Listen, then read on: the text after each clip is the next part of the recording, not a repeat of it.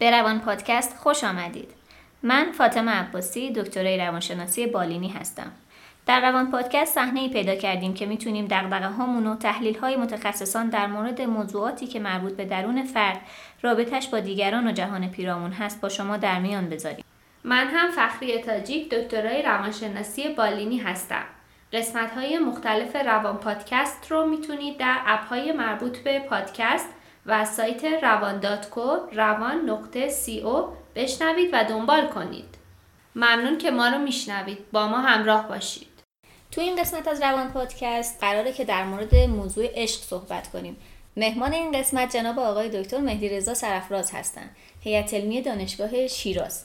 ایشون نویسنده کتاب های روش تحقیق در روانشناسی و ترجمه کتاب های روانشناسی اجتماعی شفقت خود کنار آمدن با سوگ در کودکان کتاب مرجع رواندرمانی پویشی فشرده و کوتاه مدت هستند همچنین مدرس دوره های تخصصی رواندرمانی هستند. برای اطلاعات بیشتر از کارهای جناب دکتر می‌تونید به سایت روان مراجعه کنید.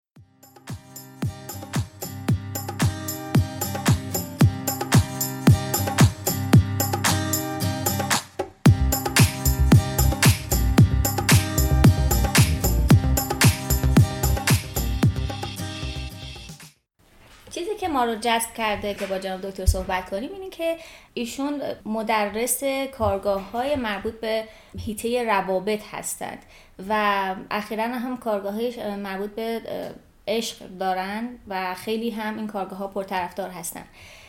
جناب دکتر سلام می‌کنم. لطفا بفرمایید عشق چی هست؟ سلام می‌کنم خدمت شما. مرسی از سوالتون. این شاید پیچیده ترین و دشوارترین سوالی باشه که تا حالا پرسیده شده.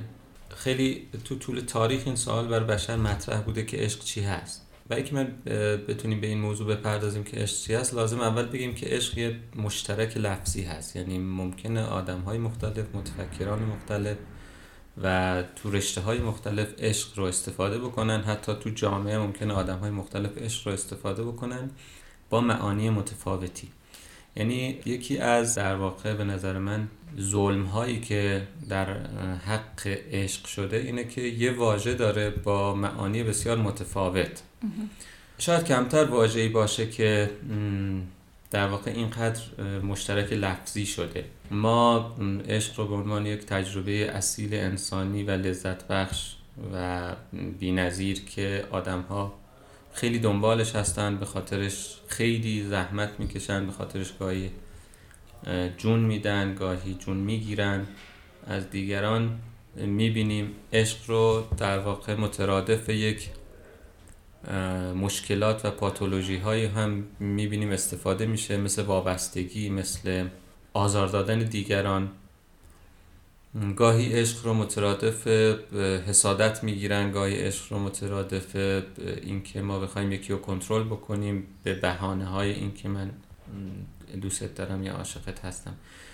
بنابراین عشق واژه خیلی خیلی وسیع و به نظر من در معنا معناهای متفاوت داره. به خاطر همین وقتی واژه عشق رو به کار می‌بریم می‌تونیم بگیم که یه واژه مبهمی به کار بردیم. باید توضیح بدیم منظور چیه. به نظر من یه دوره های روانشناسان هم به خاطر همین در واقع ابهام و مشترک لفظی بودن از به کار بردن این واژه توی ادبیات علمیشون عبا داشتن و به کار نمی بردن. مدت های زیادی و شاید همین الان هم بعضی از روانشناسا در واقع علاقه به به کار بردن این واژه ندارن. چون حس می‌کنن که این واژه واژه ادبی هست یه واژه ذوقی هست و نه واژه scientific و علمی. ولی اگه این جمله منو به این معنی بخوایم برداشت کنیم که پس تو روانشناسی از عشق حرف زده نشده کاملا پاسخ منفی است. حتما تو روانشناسی از عشق حرف زده شده ولی ممکنه خیلی جاها این واژه به کار نرفته باشه.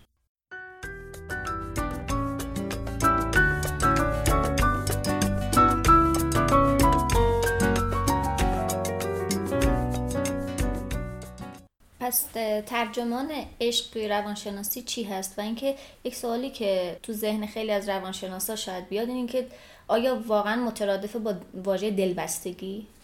به نظر من برای که ببینیم عشق چی هست تو روانشناسی باید یکم برگردیم به عقب. یعنی ما من فکر می‌کنم که اگه یه مقدار تاریخچه‌ای برگردیم به عقب ببینیم اصلا وقتی که ما به دنیا میایم و توی نیازهای جسمانیمون تو نیازهای روانیمون می‌تونیم یه چیزی رو ردیابی بکنیم که اسمشو می‌ذاریم عشق. اگر بتونیم ردیابی بکنیم بعد اون موقع می‌تونیم بگیم که خب این چی هست چه ماهیتی داره آیا راجبش پژوهش های شده یا نه و سرانجامش چی میشه وقتی ما بزرگ میشیم چه اتفاقی براش میافته. همونطور که نیاز به خوردن توی ما هست در بعد تولد ولی می‌دونیم این نیاز به خوردن به شکل نیاز به شیر مادر خودشو نشون میده و هر چیزی رو نمی‌تونیم بخوریم. بعد کم کم اگر اون شیر مادر رو بخوریم بدنمون این آمادگی رو پیدا می‌کنه که چیزای دیگر هم بخوریم و هی این نیاز به خوردن متحول میشه. تو دوره های از زندگی ممکنه شدیدتر باشه تو دوره های از زندگی خفیفتر هست. بهتر میفهمیمش به نظر من اگر تاریخچه ای نگاش کنیم. روی کرد خود منم نگاه تاریخچه ای هست به مفاهیم و به ویژه عشق. بنابراین اگه بخوام خلاصه کنم عشق یک مشترک لفظی است. یکی از چیزهایی که فکر می‌کنم تو این گفتگو باید روشن کنیم اینه که وقتی من میگم عشق به عنوان روانشناس منظورم چیه و منظورم چی نیست. به همین دلیل هم بحث عشق سالم و ناسالم مطرح میشه که من اون بحث رو توی یک کارگاهی مطرح کردم. به خاطر که تو اون فضا و تو اون بحث می‌خوام روشن کنم که این از نظر ما عشقه و بقیهش عشق نیست. چون بعضی ها ممکنه بگن که عشق ناسالم یعنی چی؟ چون یه واژه متناقضیه عشق یه واژه مثبتی ناسالم یه واژه منفیه و به خاطر همین من فکر می‌کنم که یکی از بحثایی که باید روشن کنیم اینه که عشق و مترادف هایی که به اشتباه عشق نامیده میشه چی هن؟ نکته دومی که اگه بشه روشن کرد اینه که خیلی خوبه. اینه که به صورت تاریخچه ای این پدیده اگر وجود داره توی ما به چه شکل هست و چه تحولاتی پیدا می‌کنه؟ پس دکتر انگار منظورتون اینه که ما از یه عشق کودکانه میریم به سمت یه عشق بالغانه. یعنی اگه بخوایم تاریخچه ای به این قضیه نگاه کنیم ما مراحل عشقمون تغییر شکل میده. میشه در من فکر می‌کنم که عشق در واقع دچار دگردیسی میشه یعنی ترانسفورم میشه. ما نمی‌تونیم بگیم که وقتی یک جوانی یا یک نوجوانی تو سن 15 سالگی 20 سالگی عاشق شده شاید اگه که به صورت ادبی به معنی این واژه ها توجه کنیم انگار که عاشق نبوده عاشق شده. من فکر می‌کنم اصلا اینطور نیست. ما موجوداتی هستیم که عاشق به دنیا میاییم. یعنی بزرگترین نیازمون عشق هست. با اون تعبیری که گفتم نه مترادف های دیگر عشق. پس وقتی میگیم عاشق شده یعنی عشقش انگار توی یعنی یه فازی ترانسفورم شده توی فازی دگرگون شده. شکلش محتواش موضوعش تغییر کرده. اگر اینطوری باشه پس حتما باید ببینیم که چی میشه که اصلا عشق ترانسفورم میشه دگرگون میشه به چه شکلی دگرگون میشه. دقیقا همینی که شما گفتین. عشق کودکی طی فرایندی تبدیل میشه به عشق بالغانه یا عشق کودکانه تبدیل میشه به عشق بالغانه. و نکته مهمش اینه که تو این فرایند ممکنه مشکلاتی پیش بیاد و خوب بالغ نشه. همونطوری که سیستم گوارش ما قراره که توی فرایندی آماده بشه برای پذیرش غذاهای متنوع و مختلف و گاه غذاهایی که سفتی بیشتری دارن غذاهایی که نرمی بیشتری دارن ممکنه این سیستم گوارش دچار مشکلاتی بشه که بعدا به بعضی از غذاها حساس باشه و آماده پذیرش هر نوع غذایی نباشه یا نه. برعکس خواهان بیشتر غذایی باشه که به نفعش نیست به ضررشه و هر شکل دیگه.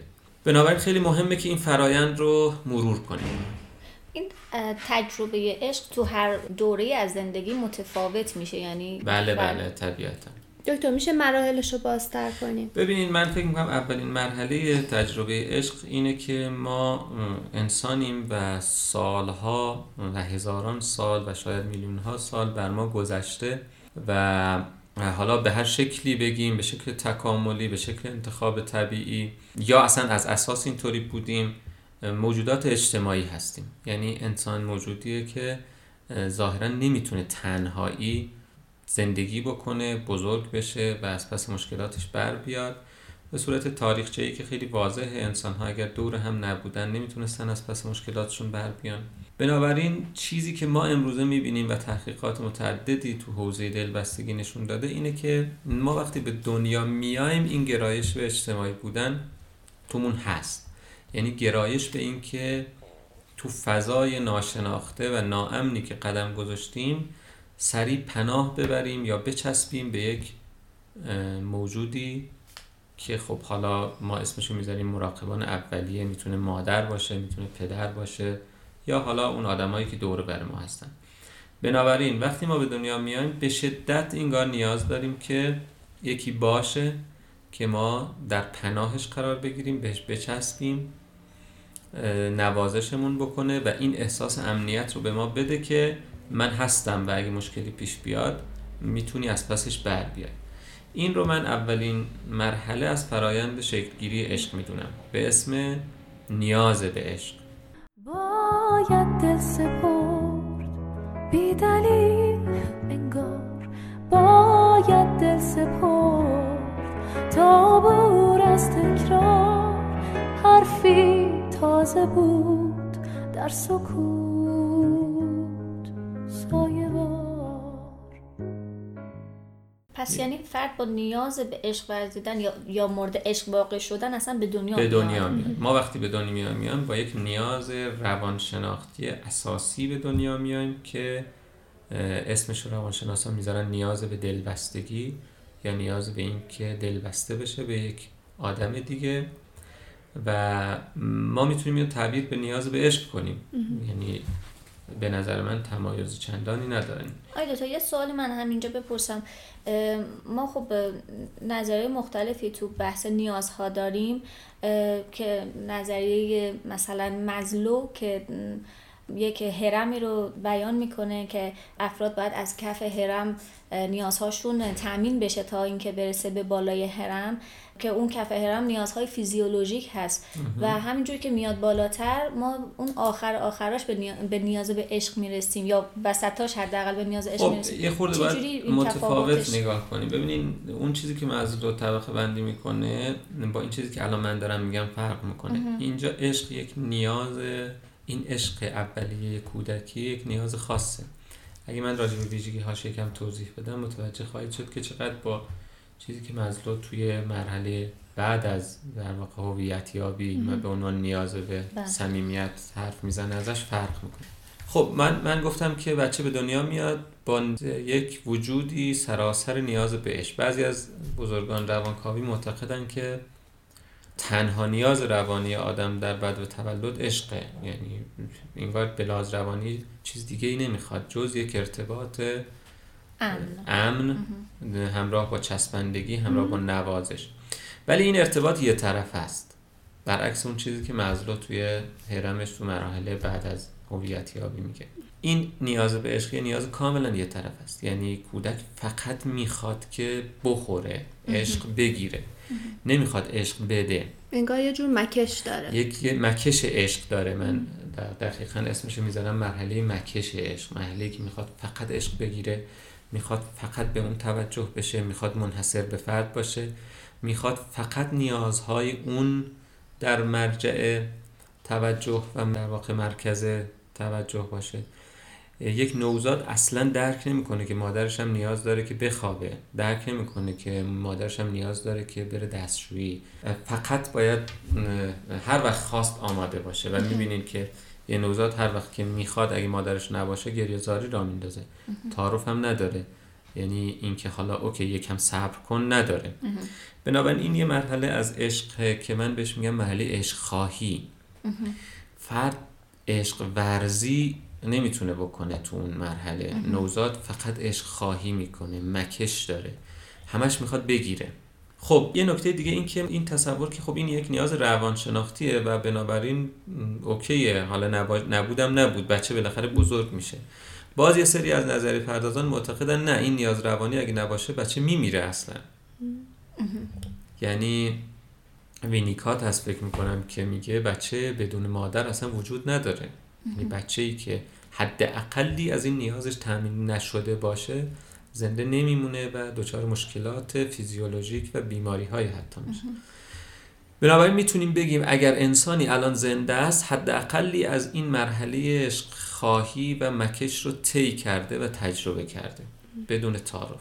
و یه دوره ای هست دوره همون اوایل زندگی سالهای اولیه زندگی که فقط اینو می‌خواد. شما بچه ها رو می‌بینین که فقط دلشون می‌خواد بهشون توجه بشه. دلشون می‌خواد هر کاری می‌کنن فقط نوازش بشن. و طبیعتا این مرحله به دلایلی پشت سر گذاشته میشه که حالا راجب اون دلایل صحبت خواهم کرد. چون عملا امکان پذیر نیست که شما همیشه به یه موجودی عشق بدین. نهایتا مجبوری یه جاهایی محدودش بکنی دیسیپلین براش بذاری ناکامش بکنی و این باعث میشه که این مرحله کم کم بگذره و فرد وارد مرحله بعدی در واقع تحول عشق بشه. دکتر پس انگار یه خودشیفتگی منحصر به فردی کودک در اون دوره اولیه داره. بله دقیقا. اصلا نوزاد وقتی به دنیا میاد کاملا خودشیفته است. سراسر خودشیفته است. سنگینی خاطره ها دلتنگی ساده ما ترسی شد و در تو خزید. در سایه این پرواز نرسیدندی سوال من در کنارش بپرسم که مورد طلب کودک می‌تونه یک شیء هم باشه؟ یعنی اینکه مثلا بعضی وقتا ما می‌بینیم بچه ها به پتوشون خیلی دل بسته بله هستن. ولی یادتون باشه این اتفاق وقتی میفته که ما اصلی رو نداریم. گاهی وقتا بچه به پتوش میچسبه چون همون موقع مادر نیست بغلش کنه.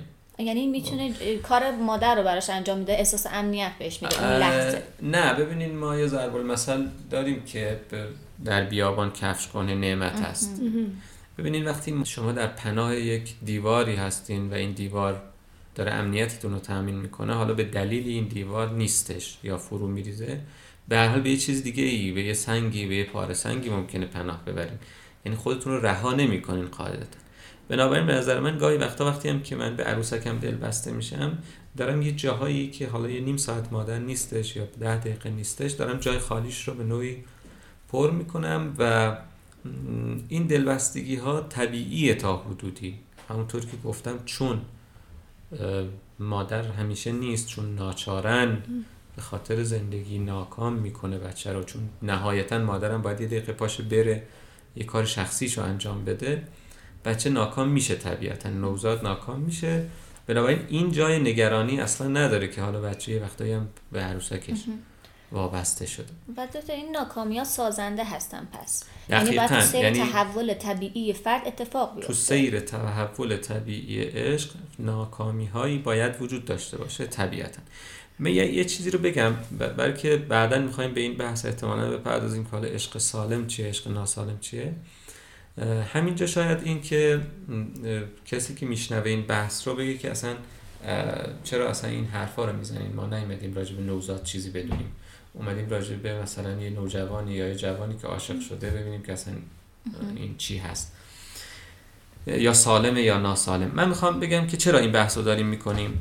شما محله عشق خواهی رو و اینکه من فقط می‌خوام عشق دریافت بکنم و به شدت حساسم که بهم توجه نکنن و به شدت حساسم توی جمعی توی مهمونی که من مرکز توجه اون آدمی که فکر می‌کنم باید به من توجه کنه نباشم آزارم میده. خب این از کجا میاد؟ می‌خوام بگم چقدر شبیه این وضعیت یه نوزادیه که فقط عشق خواهه. فقط می‌خواد مکش داشته باشه. یه نوزادی رو می‌بینین اگه که مادرش یه نوزاد دیگر بغل کنه به شدت آشفته میشه. و به در و دیوار می‌زنه که این اتفاق نیفته. چرا؟ چون فقط می‌خواد اون بخوره اون بکشه و اون عشق بگیره. نمی‌خواد این عشق تقسیم بشه.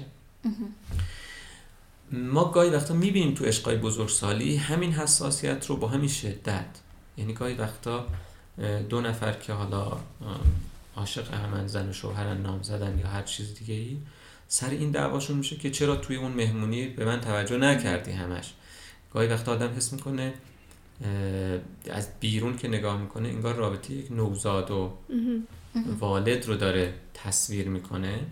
حالا ما باید ببینیم چی میشه که من میشه 20 سالم یا 25 سالم ولی شبیه یه نوزاد یک ساله یا دو ساله دارم عشق خواهی می‌کنم. و این انحصار طلبی با این من میمونه انحصار طلبی این افراطی انگار با من میمونه. آها. منظورم الان این نیست. ببینید شاید بعضی جمله ها ممکن سوء برداشت ایجاد کنه. منظورم این نیست که خب اگر من یه با یه نفر مثلا فرض کن نام زدم و رابطه عاشقانه داریم خب اون بره با همه رابطه عاشقانه داشته باشه. نه.